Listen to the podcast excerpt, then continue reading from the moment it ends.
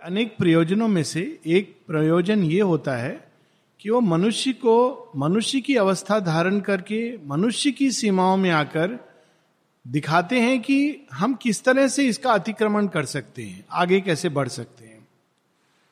और ये तब तक संभव नहीं अगर ये केवल नाम मात्र के लिए हो।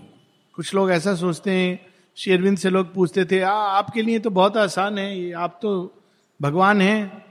तो क्या फ़र्क पड़ता? है आप तो आए, मनुष्य जैसे बने, लेकिन आप तो भगवान हैं। आपके लिए तो ये योग बहुत आसान है।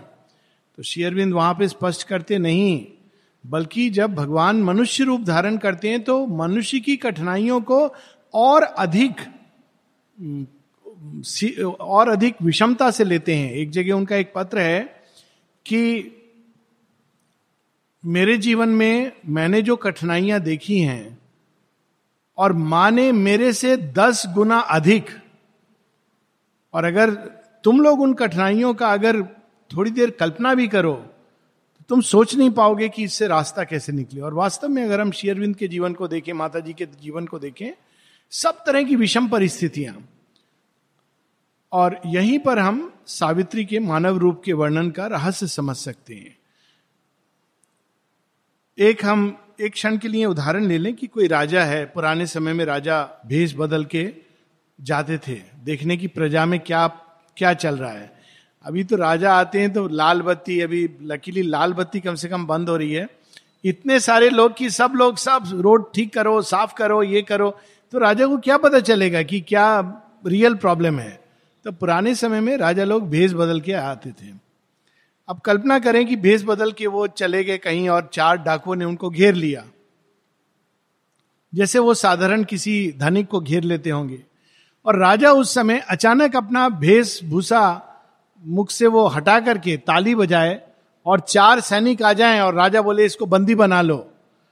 तो ये ये ठीक है, एक आदमी बंदी बन गया, लेकिन साधारण मनुष्य के लिए इस उदाहरण का कोई मतलब नहीं है।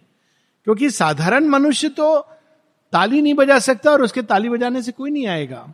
पर वही राजा अगर अपने वेशभूषा वैसी बनाए रखे और दृढ़ता के साथ, साहस के साथ उनका मुकाबला करे और अंततः उस पूरी प्रक्रिया से निकल करके दिखाए कि किस तरह से मनुष्य को ये मुसीबत को फेस करना चाहिए, तब उस राजा के उदाहरण को साधारण जनमानस अपने दैनिक जीवन में उतार सकता है।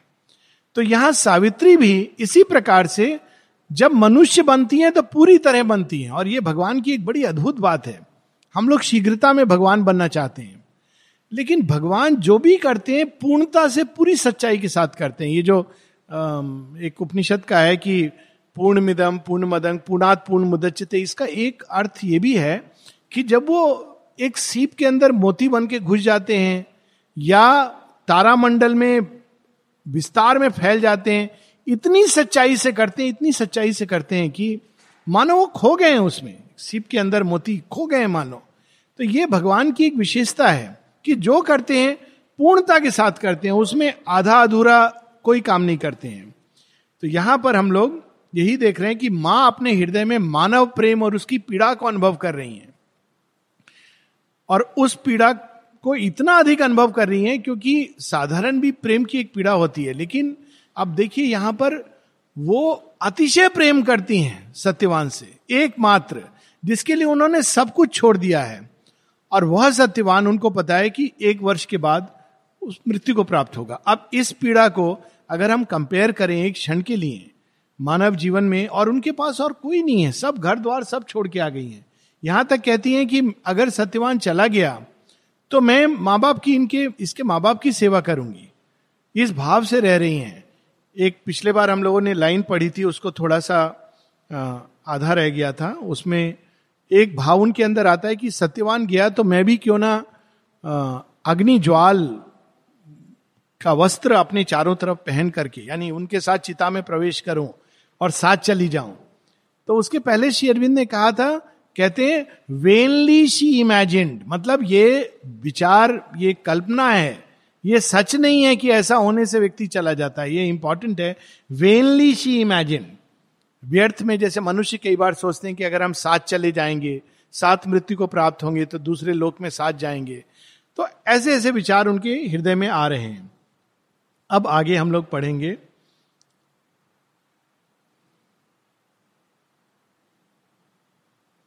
ग्रीफ के बारे में हमने पढ़ा था। Grief fear became the food of mighty love हम लोग की तरह, हम हम लोगों से कहीं अधिक, उनके जीवन में ग्रीफ, दुख, भय, यही उनके दैनिक जीवन का, अब प्रेम का भोजन बन गया है।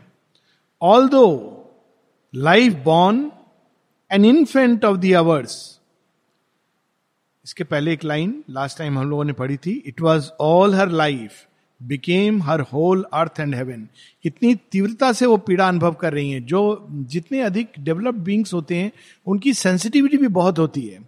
तो जिस चीज़ को हम लोग हल्का सा अनुभव करते हैं, वो बहुत अधिक उस उस चीज़ को अनुभव करेंगे। लेकिन एक अलग लेवल पर क्वालिटी अलग होती है। बहुत से लोग हैं, फूलों को रौनते हुए चले जाते हैं अनकॉन्शियसली एक डिवाइन बींग होगा तो वो, उस समय अगर फूल पे गलती से भी उसका पाँव रख जाए तो वो उसकी पूरी पीड़ा को अपने अंदर आत्मसात करेगा। तो ये उनके अंदर पीड़ा ने ऐसा रूप ले लिया है कि वो धरती और स्वर्ग में समा गई है। अब आगे although life born an infant of the hours immortal it walked unslayable as the gods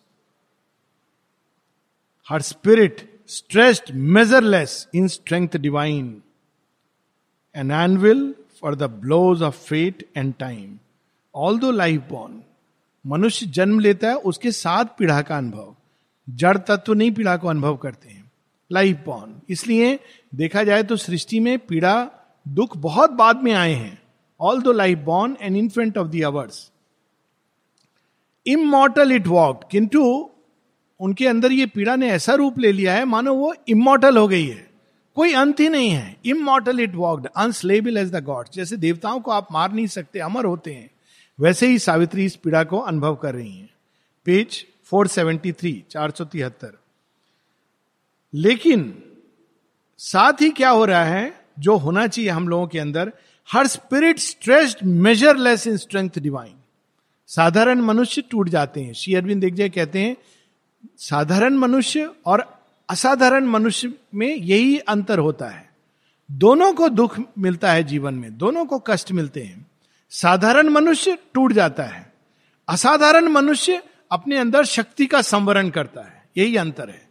तो यहाँ वो असाधारण मनुष्य का परिचय दे रही हैं। An anvil for the blows of fate and time तो वो क्या कर रही हैं? ये एनविल जो लोहार होता है या कभी कभी मोची भी एक लोहे की चीज़ होगी जिस पर वो फ्लैट सरफेस होगा। वो कोई चीज़ को रखेंगे, उस पर हथौड़ी मारेंगे, जिससे वो थोड़ी मुलायम हो जाए, थोड़ी एकदम तराश दी जाए। तो उन्होंने स्वयं को एक एनविल बना लिया कि ठीक है, भाग्य और काल यदि मेरे ऊपर यही वर्षा करेगा दुख की तो मैं उससे और रिजु बनूँगी। माता जी एक जगह अपनी प्रेयर में लिखती हैं शुरू शुरू में कि केवल मेडिटेशन से ये योग नहीं हो सकता है। तो आगे कहती, क्यों? कहती, दैनिक जीवन की घटनाएँ, वह एनविल हैं, जिसके थ्रू हमारे जीव हमारे सारे गुणों को परखना होता है, जाना होता है, ताकि उनके अंदर रिजुता आ सके, नमनीयता आ सके। भगवान को इसमें कोई इंटरेस्ट नहीं कि हम कितने घंटे बैठ के मेडिटेशन कर रहे हैं। बहुत अच्छी बात है। हम हम लोगों को गर्व होता है, आ, हम एक घंटे मेडिटेशन किए। It's all right it's good to meditate nothing wrong with it उसका अपना एक स्थान है। लेकिन भगवान देखते हैं कि अच्छा मेडिटेशन से बाहर निकल के जब आप बाहर आए और आपके सामने कोई मिला और उसने कुछ ऐसा कह दिया जो आपको दुख पहुँच रहा है या आपको हर्ट किया, उस समय आपकी प्रतिक्रिया क्या है? और माता जी कहती उसमें लोग फेल होते हैं। लोग इसमें फेल नहीं होते हैं कि कितने घंटे बैठे हैं। रोज की उनकी प्रतिक्रिया छोटी छोटी चीज़ों में। और माँ एक जगह कहती हैं, बड़ी चीज़ों में तो लोग संभल के रहते हैं कि अच्छा यहाँ पर मुझे सचेत रहना है। किंतु छोटी छोटी चीज़ें। किसी ने कैजुअली कुछ कह दिया, कुछ हो गया, कुछ कर दिया, माँ कहती है, वही मोमेंट था जो प्रोग्रेस का मोमेंट था। तो इसको कहते हैं एनविल तो उन्होंने अपने जीवन को एनविल बना लिया for the blows of fate and time इसलिए नहीं कि चोट पड़े, इसलिए कि हर चोट के साथ मैं और नमनीय बनूं, और रिजु बनूं, और विशाल बनूं, और स्ट्रांग बनूं। और tired of sorrows passionate luxury क्या पंक्तियाँ हैं, क्या वर्ड हैं, अद्भुत। कभी कभी किसी ने उर्दू शायर ने लिखा है। वो कहते हैं कि, मुश्किलें रंज रंज होता है, पीड़ा, दुख, असंतोष। रंज रंज का खूं गर करे इंसान तो मिट जाता है रंज। उसका खून कर एक टाइम आता है जब तुम उसी को खून कर देते हो, अपने अंदर इस पीड़ा को। और आगे लिखते हैं कि मुश्किलें मुझ पर पड़ी इतनी कि आसान हो गई। मेरा दोस्त हो गया, उससे आसान हो गई। अब मुश्किल आती है तो मैं कहता कोई बात नहीं, आके तुम चले जाओगे, मुझे कोई फ़र्क नहीं पड़ता है। तो यहाँ पर कुछ इस तरह का भाव है कि सौरों की पैशनेट लग्जरी, हम लोगों के जीवन में होता है ना कभी कभी विजिटर के रूप में, यहाँ उनके जीवन में सौरो जीवन का एक हिस्सा बन गया है। तो tired of sorrows passionate luxury grieve self became calm the light resolute अब उन पर दुख का कोई असर ही होना बंद हो गया, यानी स्टोन लाइक हो गई। जैसे कोई चीज़ की हमको आदत हो जाती है तो वो फिर उसका जो एक्यूटनेस है शार्पनेस है, वो समाप्त हो जाती है। Awaiting some issue of its fiery struggle some deed in which it might for ever cease victorious over itself and death and tears grief self उस समय वो पूरी तरह पीड़ा बन गई हैं। और वो पीड़ा प्रतीक्षारत है। शायद कुछ हो, हम लोग जैसे कहते हैं, कोई मेरा हो जाए, कोई ऐसी घटना हो जाए, अनहोनी टल जाए, ऐसे वो वो भी सोच रही है साधारण मनुष्य की तरह, काश कुछ हो जाए, कोई मैजिक हो जाए ऐसा हो जाए, वैसा हो जाए, कुछ तो होगा और उस, उसको झेलते हुए आगे बढ़ रही हैं। अब दस एक line the year now past upon the brink of change इसी भाव से गुजरते गुजरते जो एक वर्ष की अवधि दी गई थी, वो लगभग समाप्त होने को आ रही है। समय कम है। क्लास के लिए अभी है। सत्यवान की मृत्यु के लिए समय कम है। No more the storm sailed with stupendous wings ग्रीष्म काल में ऋतु में उन, उनका विवाह होता है बारिश आती है बारिश की जो स्टॉम्स हैं वो सब सबसाइड हो गए हैं। अब कौन सी ऋतु है? शिष्य ऋतु। And thunder strode in rut across the world but still was heard a muttering in the sky गर्जन तर्जन समाप्त हो गया लेकिन कभी कभी आकाश में कुछ मटरिंग हल्की सी गर्जना। हो रही है, यानी वर्षा ऋतु जा रही है। And rain dripped wearily through the mournful air and grey slow drifting clouds shut in the earth कभी कभी ऐसा लगता था, क्या वर्णन है कि हल्की फुल्की बारिश मानो उनके हृदय में जो पत्थर जमा हुआ है, पीड़ा के रूप में, वो आँसू के रूप में बह रहा है। मोर्नफुल हमारी जैसी अवस्था होती है, हमको प्रकृति वैसी दिखाई देती है। तो मोर्नफुल मानो आकाश रो रहा है। So her grieves heavy sky shut in her heart a still self hid behind but gave no light उनके अंदर आत्मा, भगवान, ये सब चीज़ें मानो बंद हो गई। बिल्कुल अब पूरी तरह मनुष्य की साधारण अवस्था में। और ये आवश्यक है।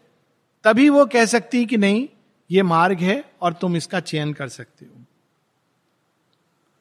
No voice came down from the forgotten heights only in the privacy of its brooding pain her human heart spoke to the body's fate फिर भी कोई आवाज़ नहीं आ रही, कोई इंडिकेशन नहीं आ रहा, भगवान की ओर से कोई निर्देश नहीं आ रहा। इस अवस्था में वो बैठी हुई हैं। अब देखिए, ये अवस्था से भगवान गुजरते हैं। माँ श्री अरविंद गुजरे, जितने भी अवतार आए, हम लोगों को लेकिन वो कैसे रखते हैं? बहुत अच्छे से। कॉल है, भगवान को पाना अच्छा आ जाओ, आश्रम में आ जाओ। क्या तुम्हारी समस्या है? माँ खाने की सम okay I will solve it और क्या समस्या माँ रहेंगे का अच्छा रहने की हो गई। भोजन की साथ में थोड़े कपड़े okay I will take care of it और एक्सरसाइज ओके प्ले ग्राउंड है स्विमिंग पूल है, सब दे दिया उन्होंने। वो नहीं चाहती हम इस पीड़ा से गुजरे। पर स्वयं वो उस पीड़ा के द्वार से। और इस पीड़ा का एक महत्व होता है। एक बार एक डिसाइपल माँ से पूछता है, कहते, पता नहीं माँ, बड़ी विचित्र बात है कि जब मैं बाहर था जहाँ विषम परिस्थितियों में था, तब मेरे अंदर अभिप्सा बहुत होती थी। लेकिन जब से मैं आश्रम आ गया हूँ, ये अभिप्सा नहीं आती मेरे अंदर। ऐसा क्यों होता है? तो माँ कहती हाँ ऐसा होता है। फिर वो कहती हैं कि, मालूम है मैंने ये आश्रम क्यों बनाया? क्योंकि मेरे, मैं देखती थी यहाँ आने के पूर्व, लोग, लोगों से जब मैं डिवाइन की बात करती थी तो कहते, क्या करें? हमारे पास समय नहीं होता है। हम लोग खाना जुटाएँ कि डिवाइन के बारे में सोचें, हमारे लिए तो टाइम ही नहीं है। तो माने का मैं सोचती थी कि जब अगर मेरे पास साधन हुए तो मैं एक ऐसा स्थान बनाऊँगी जहाँ लोगों को भोजन इत्यादि के लिए कोई समस्या ना हो, और वो केवल डिवाइन को ढूंढे। तो माँ कहती हैं, लेकिन जब मैंने बनाई तो फिर तो ये तो विचित्र अनुभव हुआ मुझे। मैंने फ्रीडम दे दी कि अब तुम डिवाइन को ढूंढो तो लोगों ने उसको लाइसेंटियसनेस समझ लिया। मतलब मैं जो चाहूँ करूँ। मैंने सारी सुख सुविधा दे दी तो लोगों ने कहा अब मेरे पास तो कंफर्टेबल लाइफ है, अब मैं डिवाइन को ढूंढू क्यों? लेजीनेस हो गई, आलस्य आ गया। फिर बाद में लेकिन कहती हैं, लेकिन मैं हताश नहीं हूँ। यह भी आवश्यक था। वो कहती कहती हैं, इसका मतलब है कि और हथौड़ा मोर ब्लोज आर नीडेड हथौड़ी पड़ेगी लोगों के ऊपर। फिर कहती, मुझे अच्छा नहीं लगता ये तरीका ही। खुद ही कह रही है कि that means man needs more blows फिर कहती, लेकिन but I don't like this method कि लोगों को, मेरे बच्चे हैं, उनको ब्लोज लगेगा तो वो तो मेरे ही ऊपर है। कहती, मेरा मन नहीं करता है, इसलिए वो टालती जाती हैं। लेकिन ब्लोज कम। जब हम इंसिनसेरिटी से जाएँगे तो ब्लोज विल कम तो यहाँ पर इसका वर्णन है कि सावित्री भी, लेकिन सावित्री विषम परिस्थितियों में योग कर रही है।